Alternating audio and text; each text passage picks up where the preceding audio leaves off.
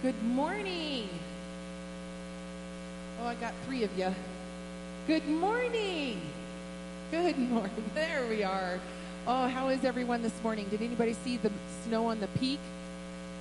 There's snow on the peak, guys. I see sweaters and flannels this morning, so you must have seen it. Well, I'm glad you're here. We have been enjoying Jesus' presence this morning, and we've been praying over you guys. We're excited to be here. Isn't it wonderful to be here? Awesome. Well, let's stand and let's begin our time of worship together.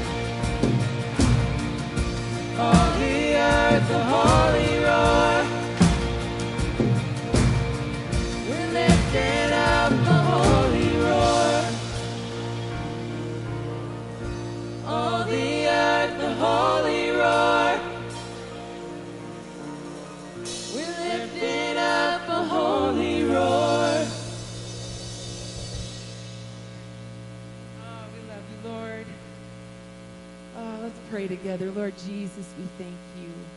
Thank you for this morning, Lord. Thank you for the crispness in the air that reminds us that you're doing a new thing with the new season coming in. And Lord, we know you're always doing things new in us. And I pray that as we walked in this morning, we just kind of hung up our cloaks from the week. And when we walked through the doors of the sanctuary, we just committed ourselves to being with you. Lord, we love to fellowship with you and with our brothers and sisters in maybe knew that walked in the door, Jesus, I pray that you met them there and they felt welcome. But Lord, I pray that you'll start tilling our hearts, start getting us ready as we continue with our worship this morning and all the different facets of that. And Lord, I pray that we will be like Simeon. He was just waiting for you. And all he had to do was hold this little baby. Never had to see a miracle never had to hear you preach. He just believed in what you were going to do. And we prayed. Lord, we love you. We thank you for this morning. I pray that you will be in the middle of it all and that we'll be sensitive to your spirit. We love you, Jesus. All God's people said, Amen. Would you turn and greet each other this morning and welcome each other here? We're glad that you're here.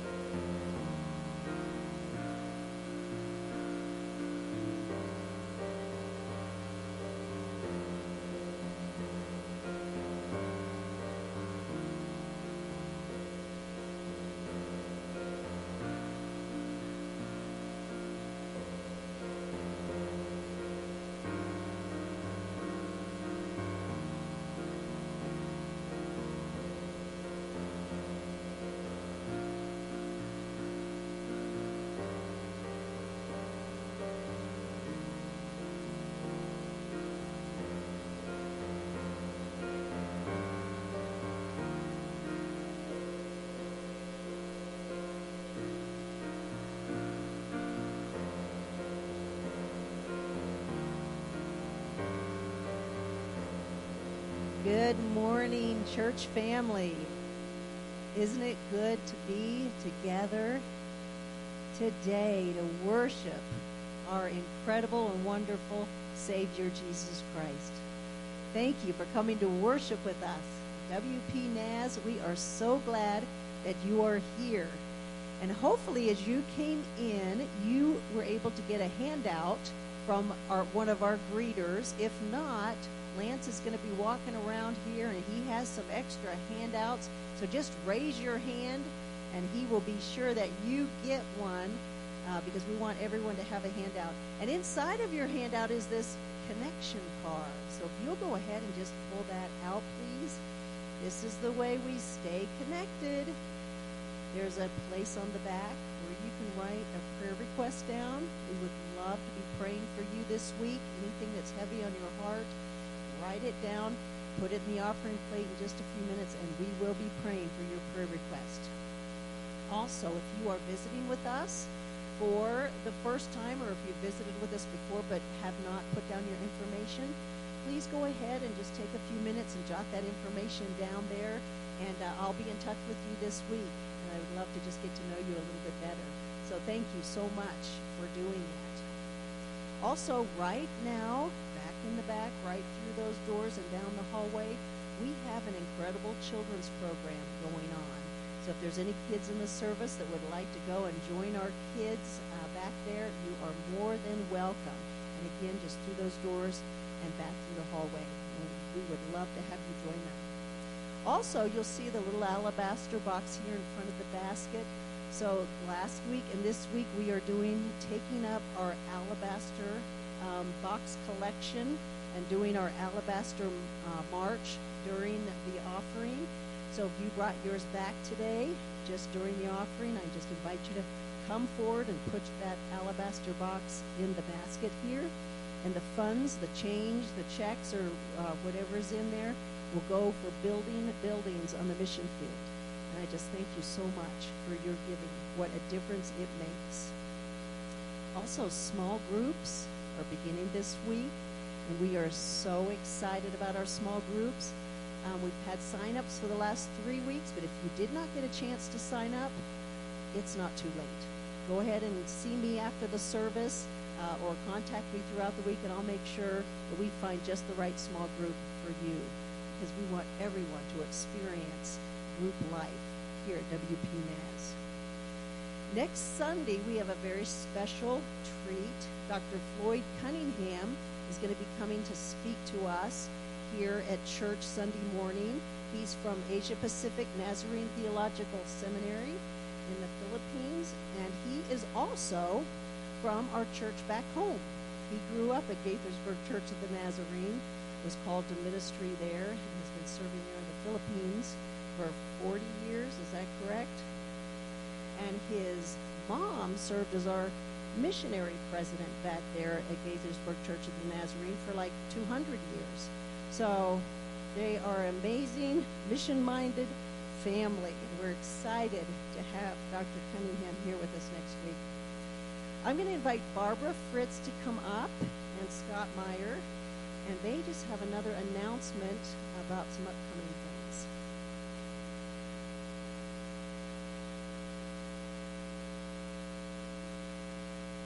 Good morning.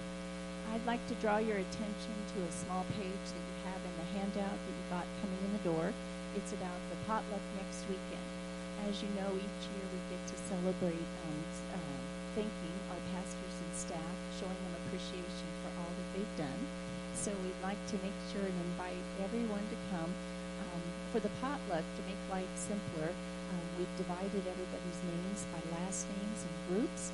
You wouldn't mind looking at that to see what kind of dish you could bring, we'll have a more well-rounded potluck.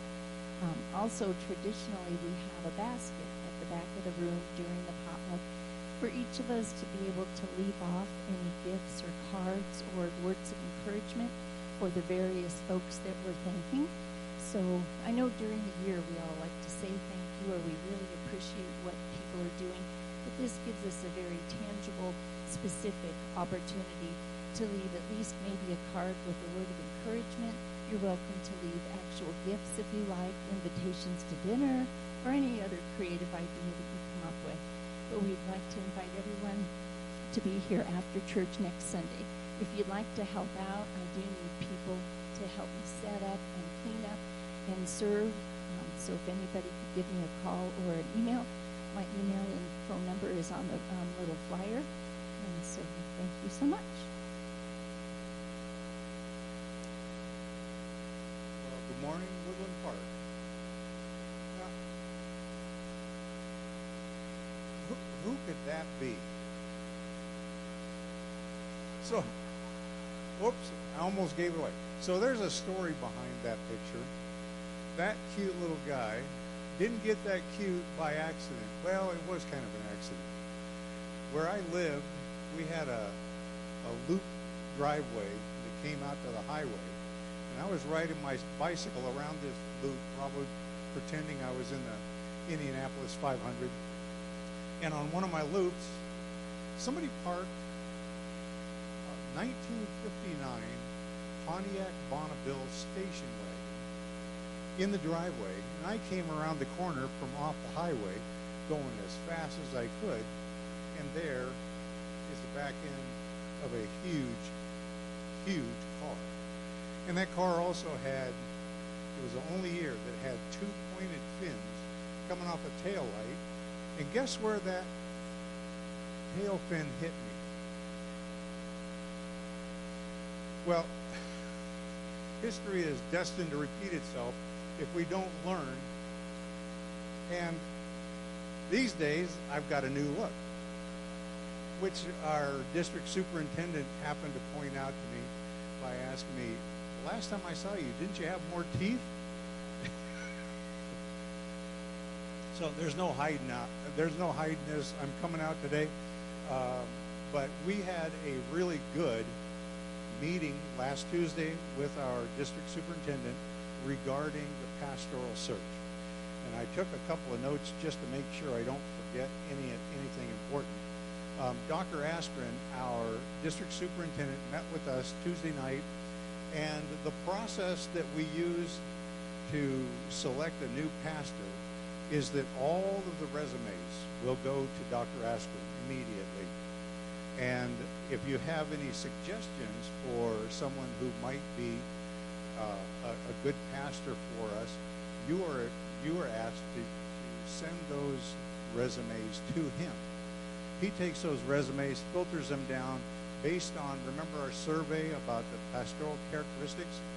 Using that as a guideline, he picks what he considers to be the three best candidates from a pile, and literally it is a pile of resumes that he has in his office. So he filtered those down to three, and he presented those to the to your board uh, on Tuesday night. The board took a good look at the resumes. We watched sermons from all three of the candidates, and really we had to say there were two candidates that really just stood out as as very good potentials, very good potentials they are very, very different from one another, but I would say that the way that the board reacted, they are equally qualified just for different reasons and, and much different reasons. Um, so what we did beyond that was Dr. Askren asked us to, to consider having a conversation with just one of those to begin with. Um, the, the I would say the prevailing method would be when you begin conversation with a candidate, you want to finish that conversation with that candidate and decide whether they are worth pursuing before you, you talk to another person. And if we decide after that conversation that maybe uh, the second candidate or, like I said, co-equal candidate would be a good a good a person to have that conversation with, we would take up a conversation with them, but not getting clouded between the two, if that makes sense. So we actually uh, were able to, to agree that we would have a conversation with one of those two candidates, and that, that uh, conversation should take place on October 27th. So this is, this is, I think, really good news. It's very, it's very heartening for us to have two candidates that uh, I think half the board was excited about one, half the board was excited about the other, but we didn't have a heck of a lot to say that would be discouraging to either one of those candidates. So we'll we'll let that process work itself out, and the next the next very large event would be that that uh, conversation we'll have by video on October 27th. So that image up here, that image up there is a reminder to me that on occasion, I might make the wrong decision. I probably didn't need to be going quite as fast as I was coming around that highway and into our driveway, just with the off chance that somebody would park a tank in the driveway. Uh, but but from that standpoint, I, I would say that we on the board covet your prayers because this is an incredibly, incredibly important decision uh, that, or series of decisions that we need to make. And I, I would say difficult um, because of the, the quality of the two candidates that we're already looking at. So thank you, and make sure you keep us in your prayers because we do need wisdom and discernment as we continue this process. Thank you very, very much.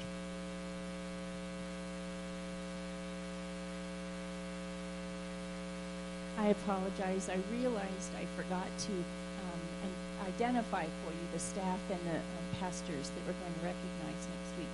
So, as you know, we have Ben and Kelly who've been with us, taking us through this process this year, and we get the opportunity to show them appreciation. We have Pastor Scott, who does our youth group, and his beautiful wife, Rachel.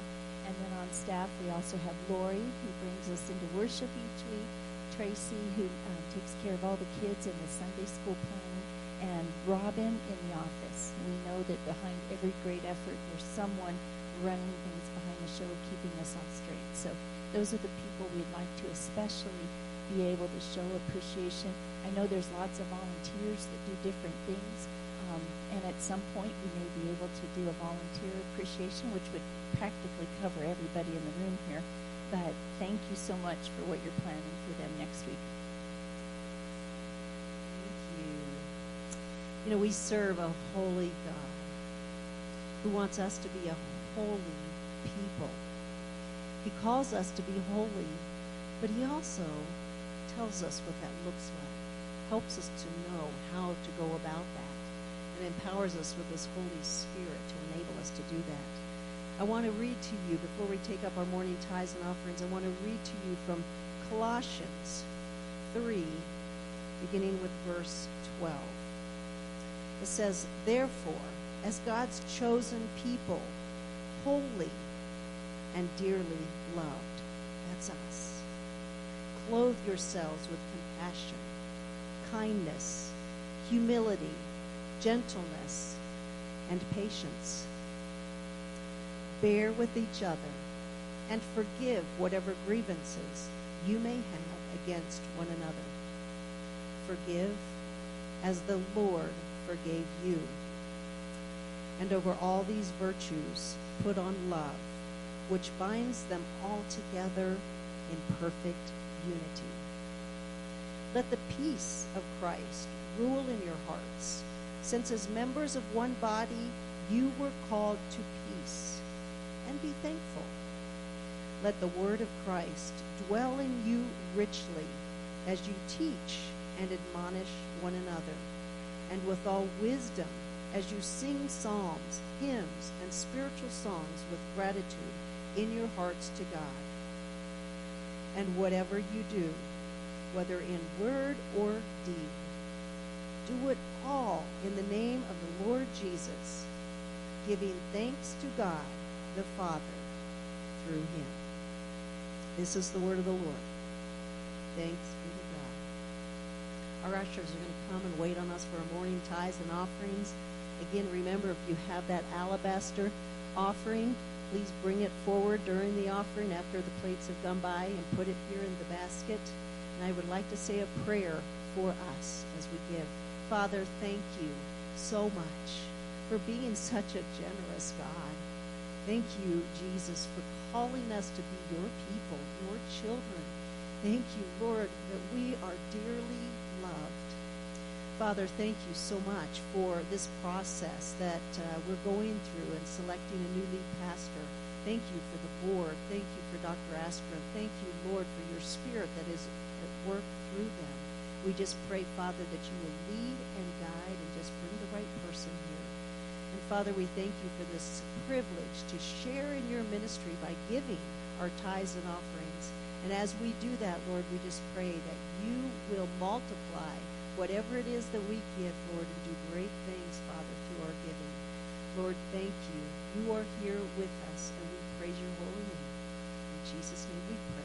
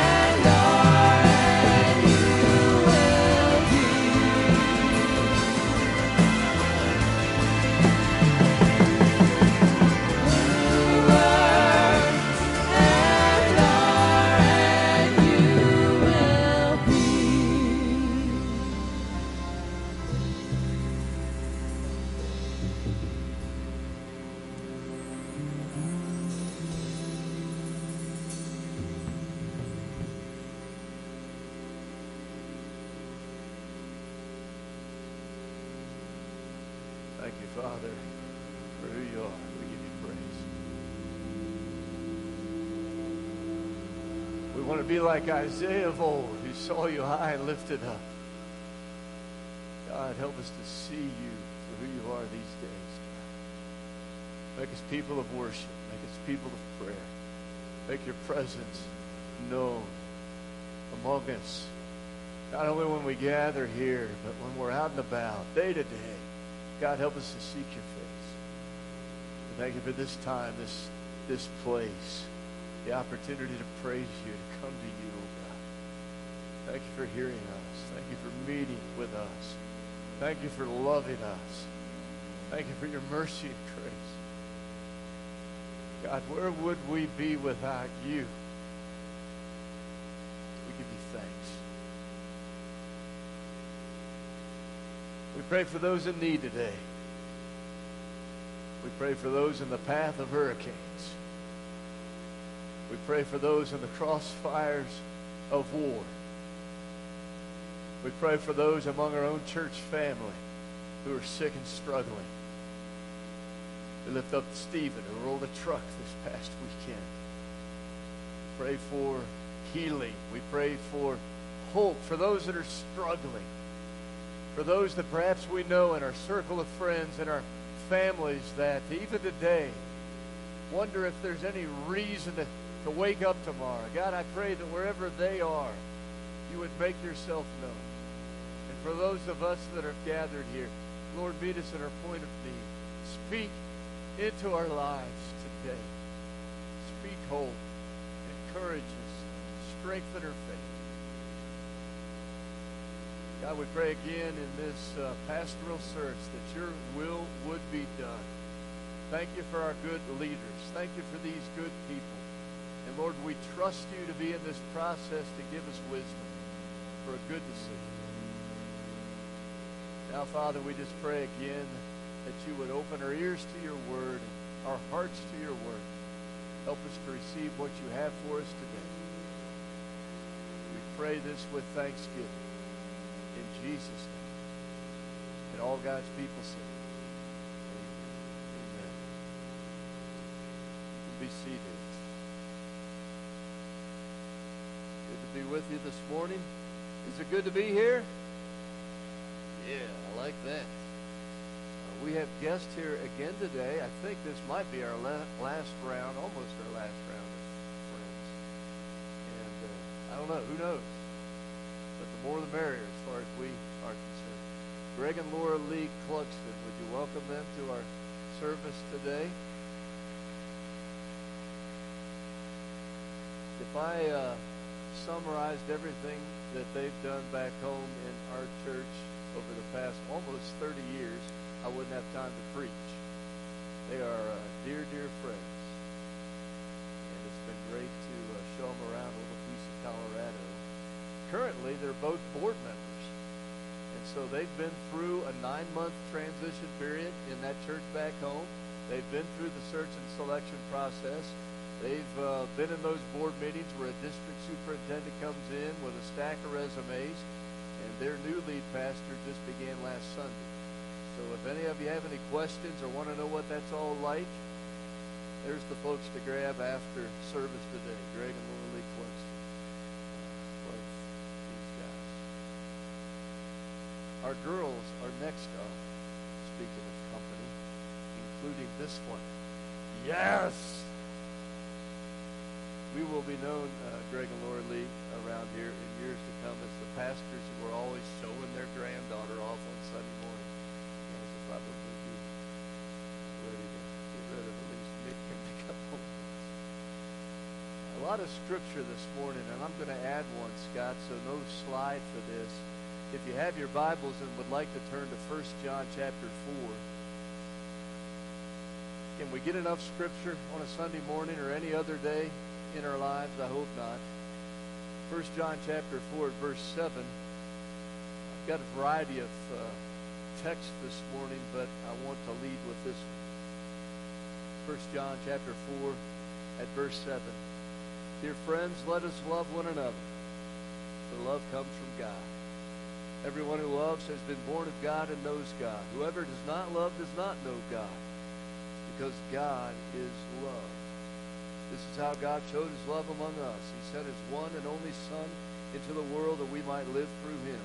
This is love, not that we loved God, but that he loved us and sent his Son as an atoning sacrifice for our sins. Dear friends, since God so loved us, we ought to love one another. No one has ever seen God.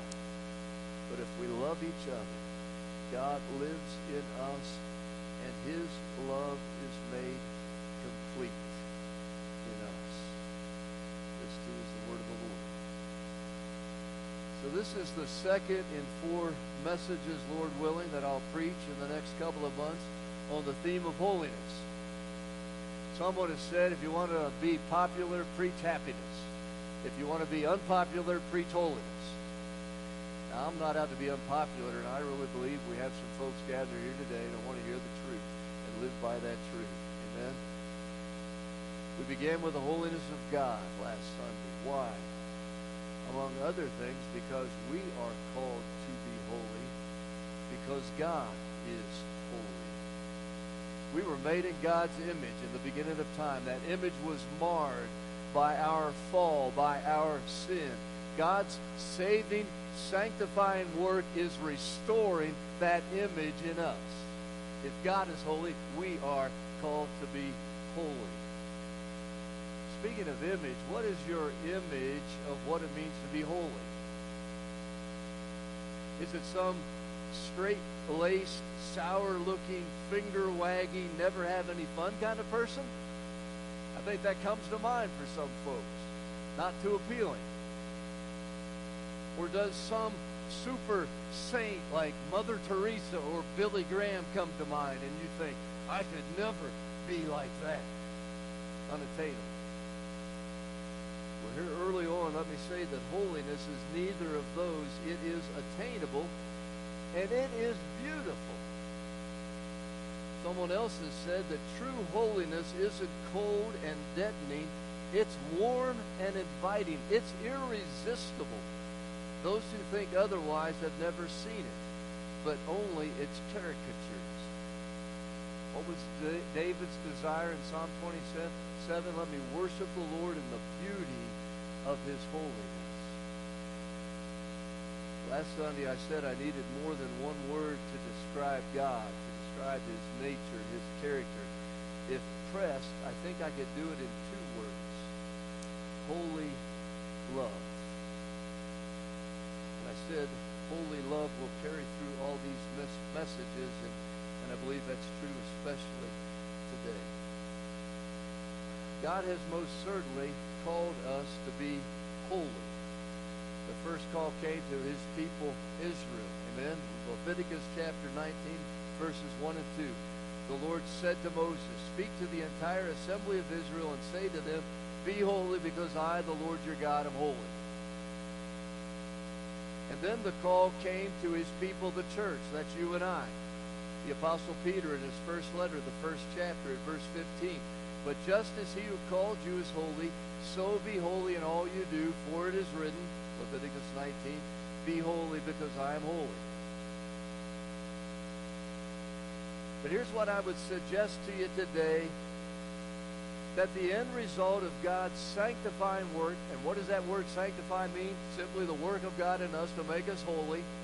Two facets to that to set us apart and to purify us, to, to clean us up, to, to change us inside.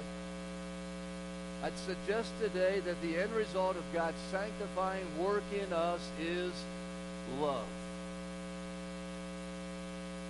One of our spiritual fathers, John Wesley. I know Mike McNally likes John Wesley. He's perking up right now. He's probably ready to run the aisle. No, don't? John Wesley summarizes the sanctifying work of God in three words. Here it is in my title today love made perfect. And I think Jesus would agree that love is the end result of God's sanctifying work in us.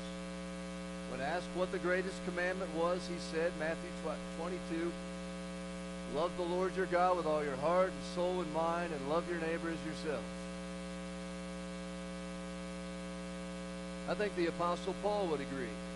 Galatians chapter 5. But the fruit of the Spirit, the evidence of the Spirit, is first of all love. 1 Corinthians 13, another of the Apostle Paul's letters, after a chapter talking about spiritual gifts, he says, Now let me show you the most excellent way. I speak in the tongues of men and of angels, but do not have love. I am only a resounding gong or a clanging cymbal. If I have the gift of prophecy and can fathom all mysteries and all knowledge, and if I have a faith that can move mountains but do not have love, I am nothing. If I give all I possess to the poor and give over my body to hardship, that I may boast but do not have love, I gain love nothing. I think the Apostle Peter would agree that love is the end result of God's sanctifying work. In that passage from 1 Peter 1 that begins with that call to be holy, he goes on to say, Now that you have purified yourselves by obeying the truth so that you have sincere love for each other, love one another deeply from the heart.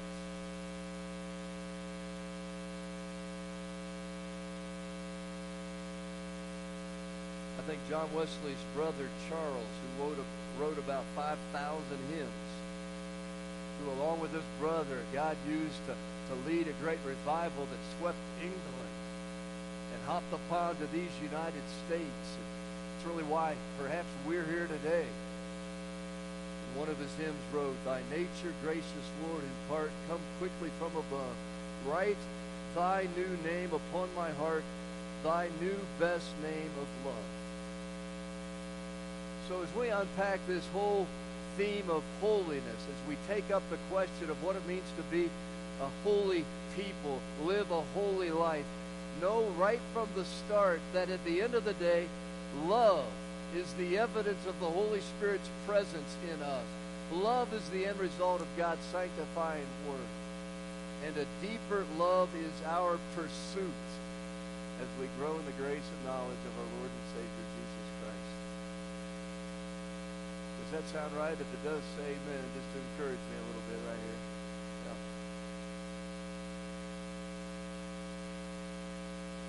Let's talk about what love means, what love is. You take all the different ways you could describe love, 1 Corinthians 13 alone. Love is patient, love is kind, and on the list goes. And I would offer to you that love, at the end of the day, is having an attitude and behaving towards others so as to have their good, their good, in mind. It is to put others' interests and needs above your own. We experience that in healthy marriage. For Kelly and I, I don't always get to do what I want to do. And she's okay with that. Am I saying that right? This is going to be a beautiful analogy, and I'm just wrecking it. Hmm. I really got to think this through. Think myself deeper. I don't always get to do what I want to do. Oh no, here's I'm reading it wrong. I don't I don't always insist on doing what I want to do. And she wants that to be the case. No, that doesn't make sense either. Somehow I was going to work Heartland in here. That's why we're going to start season 11 of Heartland this week. Okay, I'm going to skip to the next section. But you know what I mean in a healthy marriage, how that works, right? Many of you serve and give and are patient with each other and kind of put up with things that aren't your cup of tea because you love this church.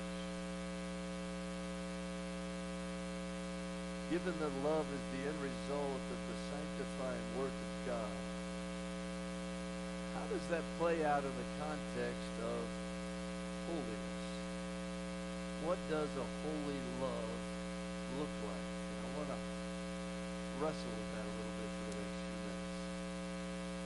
He said there are two facets to holiness. There's that facet that is relative to others. We are, as a holy people, set apart. And then there's what God does inside us, purifying our hearts, cleansing us from sin. Let's take up that inner work of God first. God's saving, sanctifying work, first of all, forgives us, but it doesn't stop there. It frees us, his work, from the power of sin. God addresses both what we've done and who we are. Amen. There's real change there. Aren't you glad? There's still hope for all of us. Sin turns us in on ourselves. We're self-ruled, self-first, self-centeredness. So that at the very least we live in a, a quiet rebellion to God and at the very least in a way that often hinders healthy relationships with others. The kind of relationships God intends. When God cleanses our hearts, he is taking that power of sin away so that we're no longer turned in on ourselves. It's no longer all about me. I'm not calling the shots. We will love God and want to do what he's asked us to do. And we will love others and want to do what God, what's good for them. If indeed the end result of God's sanctifying work in us is love, we should hear words like cleansing or purity or righteousness in terms of love. A pure heart is one in which love becomes the motive in everything that we do regarding others.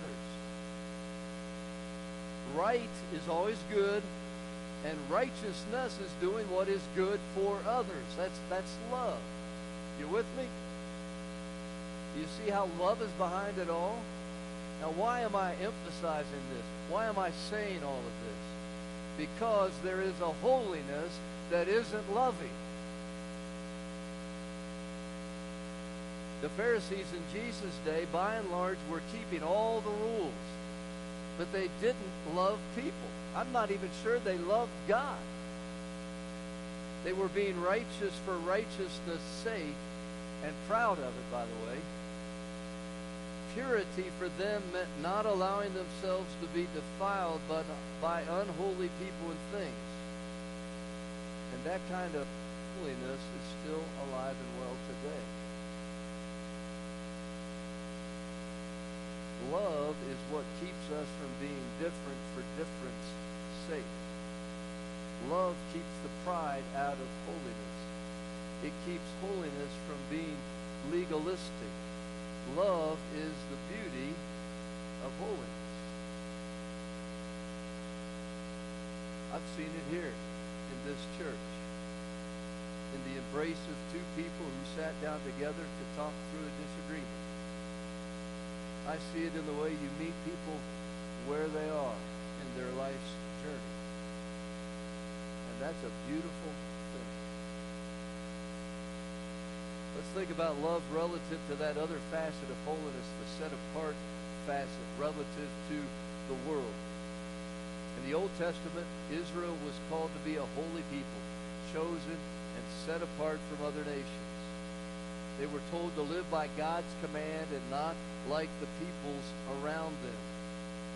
Because of the evil practices of the nations around them, they were not to intermarry quick time out there, note the separation in that regard and in other regards was never an ethnic, national issue. It was always a behavioral issue. That makes sense? They were asked not to intermarry. Indeed, upon their entrance to the promised land, they were even asked to drive out or destroy those nations. Why? God did not want his chosen people influenced by those nations and their evil practices. Why? Well, certainly for God, uh, for Israel's own good, right, is always good. God's told us not to do something, it's for our good. It was for Israel's good, and because God's plan was to save the world through his chosen people, Israel. God had a purpose for his setting them apart. And to say a lot was at stake in that regard is the understatement of the ages. The church is now God's chosen people, called to be holy, set apart from the world. And by world, I mean human society organized without God. That portion of our culture that's out of step with God, that's disregarding his commands. Romans 12, 2, Paul says, Do not conform the pattern of this world, but be transformed by the renewing of your mind. Why? Why are we asked to live that way? Same reason as for Israel. God doesn't want us influenced by the world. For starters, it's not good for us. Rather, he wants us to influence the world. He wants to save the world through his church. Amen? You with me? In our case, it's not a physical separation. God's people are everywhere, in every nation. Unless we are specifically called, we are not headed to a monastery when we're saved. We don't necessarily stop hanging out with sinners when we decide to follow Jesus. Jesus hung out with sinners. Jesus was a friend to sinners. Jesus, lover of my soul, right? And in his opening line in those encounters and conversations with the woman at the well or the woman caught in adultery or that Pharisee Nicodemus or that tax collector Zacchaeus, he didn't lead with judgment and condemnation. What I'm trying to do here is understand love in the context of holiness, specifically that facet of holiness that sets us apart from the world. We are set apart from the prevailing culture, the world that disregards God. We are set apart by our behavior, our values, our view of the world, our attitudes, our responses to people. We are set apart by our love.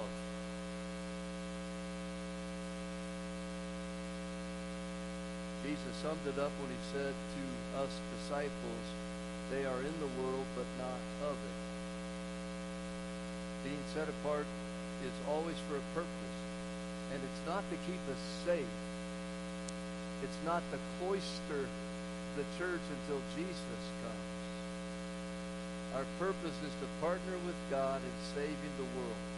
To go back out into the world changed, filled with God's Spirit, loving our neighbor, and working for the good of the world that God so loved that he gave his own son to save it thinking about a friend back home named Darren. He's given his testimony before and wouldn't mind me sharing a bit of it here. Rough background, alcoholic, drugs, failed marriage, got into a lot of stuff. But the Lord got a hold of his life and, and saved him. Began to bring an old guy from a nursing home to uh, our church back home and after that uh, older gentleman passed on, uh, Darren kept coming. I always remember about uh, a Sunday, I think it was after his friend passed away, that he was getting ready for church and decided he was too tired and laid down on the, the couch, uh, go back to sleep. But a bee literally stung him in the backside.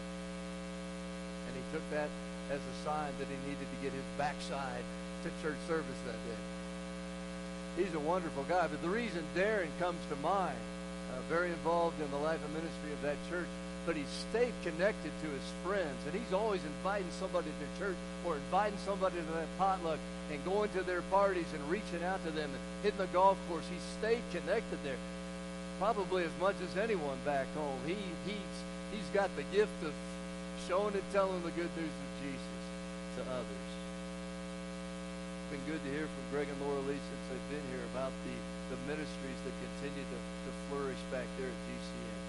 GCN's out there in the community, distributing food, services in a nursing home, reaching out to the football team at the local high school, and on the list goes. Been encouraging to hear about the things that you all are doing out there in the community. Cheryl Birch and that Pioneer store. That's awesome if you haven't heard about that. Thinking about Harry back here and the driving he does for senior adults in Woodland Park. Thinking about Cliff and Benita and reaching out to Vietnam veterans recently. The Rumseys and that pickleball stuff. We've met 40 or 50 people in the community. It's just been great and on the list goes. It's about. Not of the world anymore. You better believe you're trying to be in the world.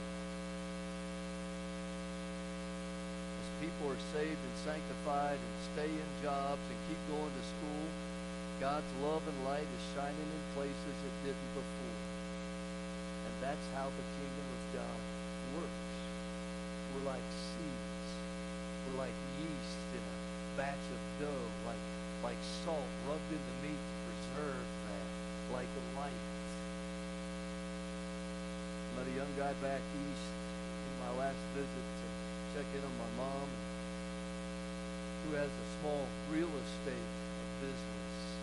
And their vision is to go into poor neighborhoods and renovate the homes and turn those homes into recovery homes. And then invite folks in the neighborhood come live in that recovery home and stay in that neighborhood so that they're an inspiration to others. Our tendency is to want to get somebody out of their environment, but their vision is to, to keep them right in there. It seems to be uh, a good illustration of what the church should be doing. We're talking about love in the context of holiness. We're talking about holy love. There is also a love that isn't holy. Jesus said, If you love me, you will do what I command. There is a love that just accepts anything, that disregards the commands of God, that never speaks truth. Jesus spoke and embodied truth. In those conversations and encounters he would have, he didn't lead with judgment and condemnation. In fact, I don't know that he ever judged or condemned, but he did speak truth. For the woman caught in adultery, go and sin no more. To the woman at the well, and on it goes. When Jesus began his ministry, he proclaimed good news and said, repent. Turn from sin and turn to God, for the kingdom of heaven is here. The Apostle Paul said that when we are transformed, we will be able to test and approve what God's will is, his good and pleasing and perfect will. Paul described his church, Christ's church, to Timothy in his first letter to him as the pillar and foundation of the truth. We are charged to hold up the truth, to proclaim the truth, to preach the truth, to live the truth. I thought about parents that allow their kids to do anything they want. Not a good idea, young parents out there, if that's what you're doing. The Lord disciplines those he loves. So should parents. Holy love.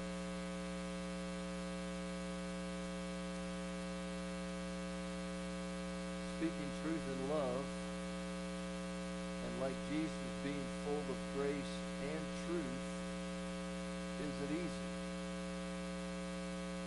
Am I right? It's a lot easier to preach a sermon about it on a Sunday morning than it is to have those conversations, to administer that discipline, to speak and embody that truth out there. So with God's help, we will have to do that. We're called a holy love. Time doesn't allow me to attempt to apply that as much as I'd like to this morning.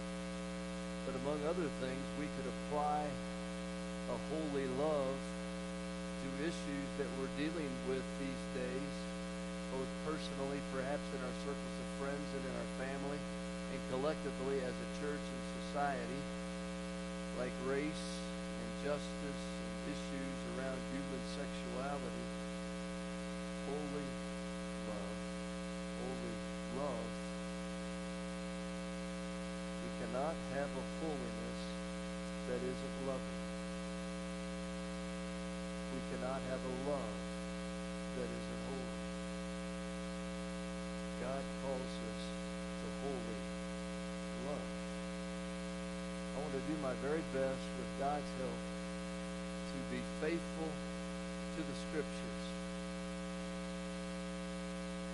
to be a pillar and foundation of the truth. And I want to be redemptive in that. I think we need to strive for that. We need to pray over that. We need to think about that, what that looks like. Asked myself this week in a little journaling exercise, can I do that? Speak truth and be redemptive with the right spirit and never offend anyone, never turn anyone away, never have anyone angry at me? No. Could Jesus? And he did it better than anyone. In fact, maybe I could have cut this message down by about 90% and just said, if you want to know what holy love looks like, just look at Jesus. Spend time with Jesus. Step into his story. Open up the Gospels. Ask yourself, what would Jesus do if he were me in this situation, in that relationship, in this conversation?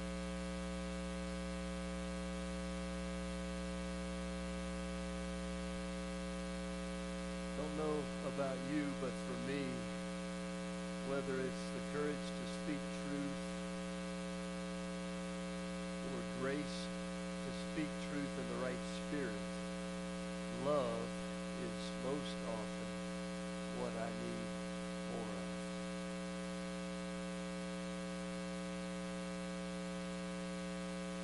Well, I'm going long. I need to wrap this thing up. Love made perfect.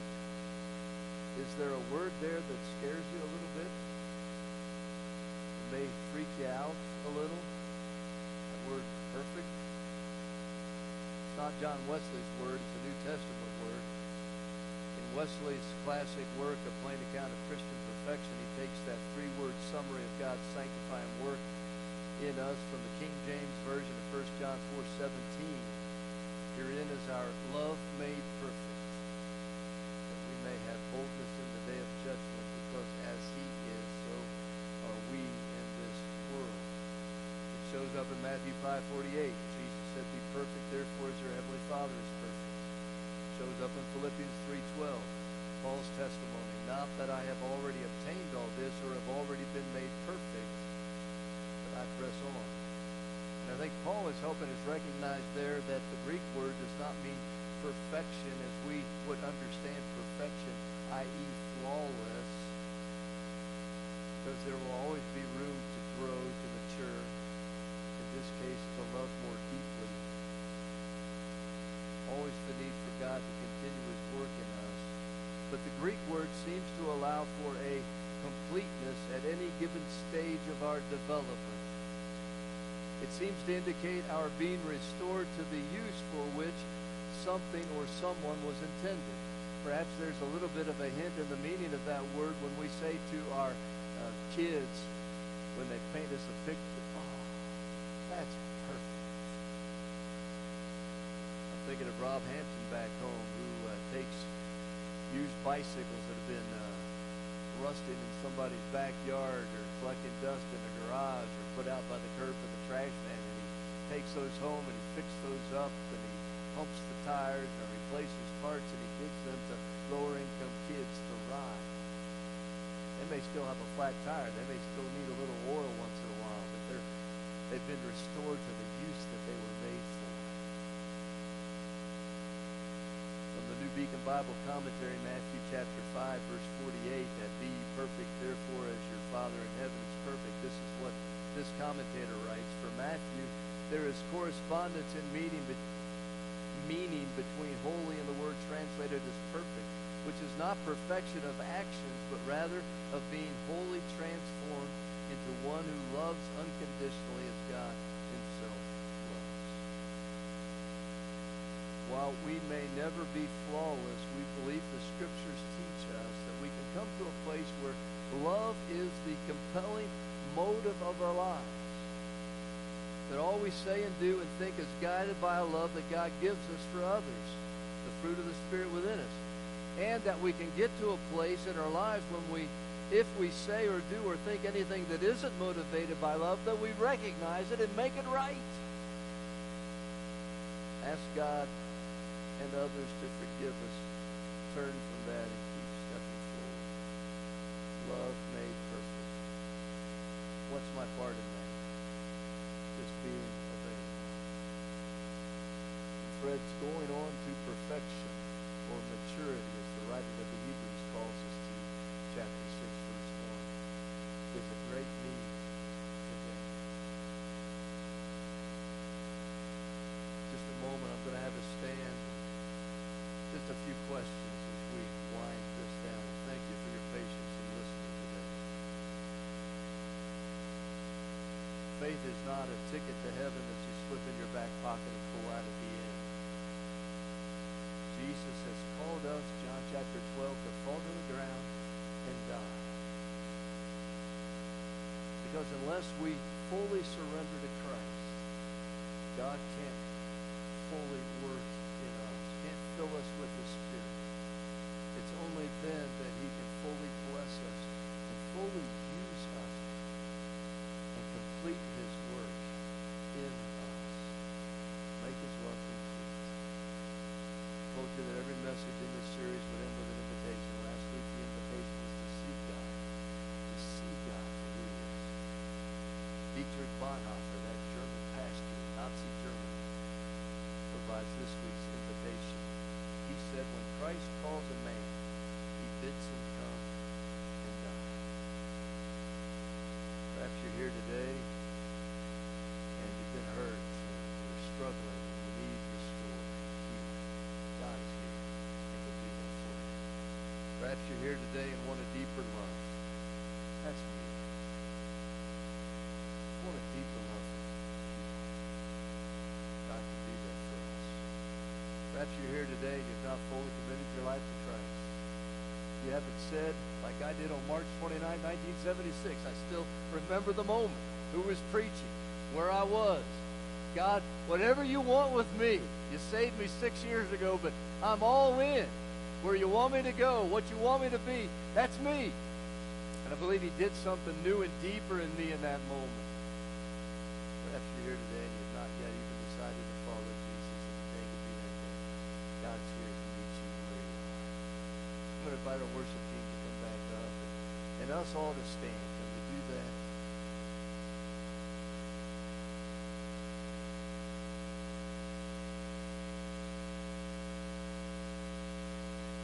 The Church of the Nazarene, we have altars. They're places where you can come and pray. I want to open these altars up. If God has spoken to you today, perhaps put his finger on some need or some desire. You want to come and pray. I invite you to do that. Now, anytime in these next few minutes. Pray right where you are too. There's something about taking that step toward God in response to what he's saying to you. All heads bowed and eyes closed. Only to create a, a moment where we can worry so much about the people around us.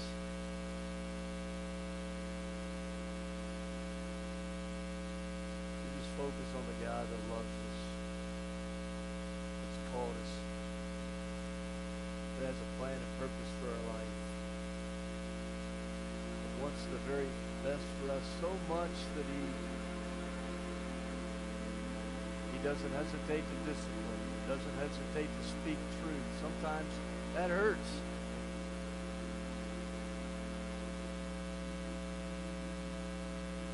Just want to linger for a few minutes. Give us the opportunity to respond to what God is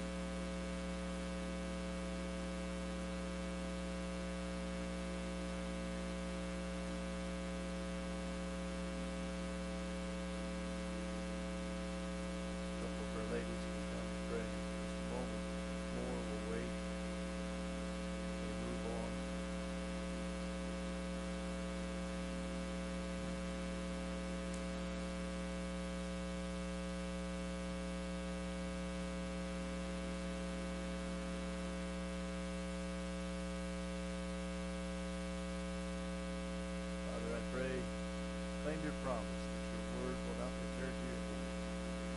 Pray that you accomplish and among through us these days what you want.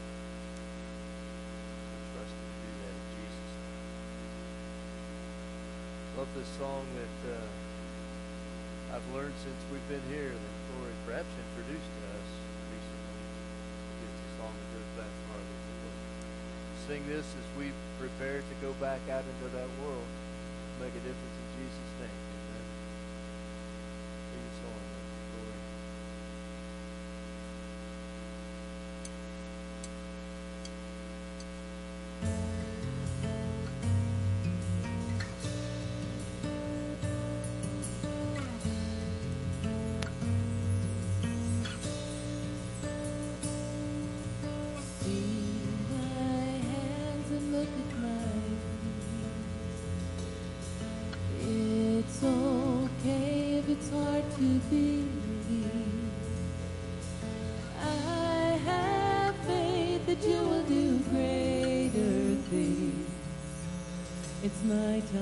go, but before I